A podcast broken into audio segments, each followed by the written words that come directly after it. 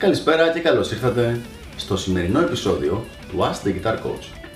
Σήμερα έχουμε μια ερώτηση που μου ήρθε μόλις εχθές από μια φίλη της εκπομπής η οποία ρωτάει Πέρα από τα χαρτιά, τις γνώσεις, τι είναι αυτό που κάνει ένα καλό δάσκαλο ή coach κιθάρας; Μια πολύ ωραία ερώτηση λοιπόν και θα προσπαθήσω γρήγορα και περιεκτικά να την απαντήσω. Γιατί η απάντηση είναι αρκετά απλή. Αυτό που κάνει τον καλό καθηγητή, τον καλό coach και βλέπω στο συγκεκριμένο θέμα τα βάζω μαζί και τα δύο, ενώ γενικά όπως έχετε δει σε προηγούμενα βίντεο δεν τα βάζω μαζί, είναι το να μην το κάνει απλά σαν μία δουλειά για να πάρει τα χρήματα, να βγάλει τα χρήματα τα προς το ζήν.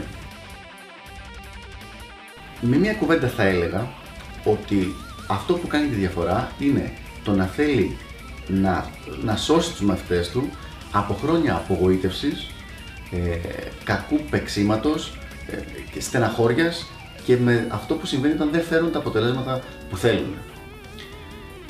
Ο άνθρωπος που έχει αυτά τα χαρακτηριστικά, που δεν λέει απλά «Ωχ, πρέπει να πάω για δουλειά, τώρα πρέπει να πάω στο 2 ή έχω 3, 4, 5 ώρες ιδιαίτερα», αλλά το βλέπει σαν μια όμορφη πρόκληση για να δούμε τι θα κάνουμε, πώς θα τα καταφέρουμε να, να βοηθήσουμε τον Γιώργο, τον Γιάννη, τον Λευτέρη, οποιονδήποτε να γίνει καλύτερος, να φτάσει στους στόχους του, να φτάσει εκεί που θέλει και να χαίρεται τη ζωή του και την κιθάρα, ο άνθρωπος που μου σκέφτεται έτσι έχει τα φόντα να γίνει πραγματικά καλός ε, δάσκαλος. Θέλω πριν κλείσω ένα τελευταίο πραγματάκι να πω. Όταν ξεκινήσαμε όλοι μας να παίζουμε κιθάρα, το πρώτο καιρό ήταν ένα φανταστικό, μαγικό, πανέμορφο πράγμα.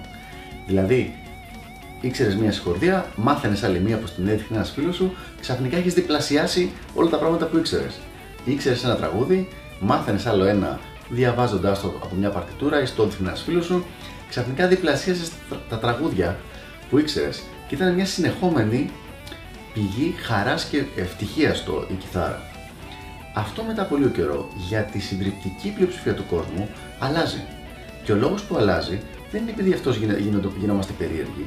Γίνεται γιατί επειδή δεν βελτιώνεσαι παρακάτω, δεν γίνεσαι καλύτερος και τα πράγματα που ακούς στο μυαλό σου και που ακούς άλλους κιθαριστές να παίζουν δεν μπορείς να τα παίξεις, η κιθάρα σταματάει να είναι πηγή χαράς ή τουλάχιστον μειώνεται πάρα πολύ η, πηγή, η χαρά που έρχεται από εκεί και αυξάνεται η απογοήτευση και γενικότερα τα αρνητικά συναισθήματα.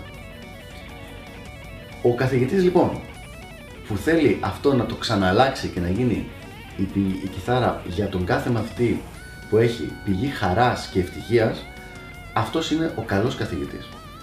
Τα υπόλοιπα, εκτός απρόπτου, δηλαδή αν έχει κάποιες γνώσεις και αν, έχει, ε, και αν είναι και περίπου στο είδος μουσικής που θέλεις εσύ, ε, θα βρουν τον δρόμο τους. Αλλά το πρώτο πρώτο είναι το πιο βασικό. Ελπίζω να βοήθησα λοιπόν. Αυτά από μένα για τη συγκεκριμένη ερώτηση και τα λέμε στο επόμενο Ask the Guitar Coach. Γεια χαρά!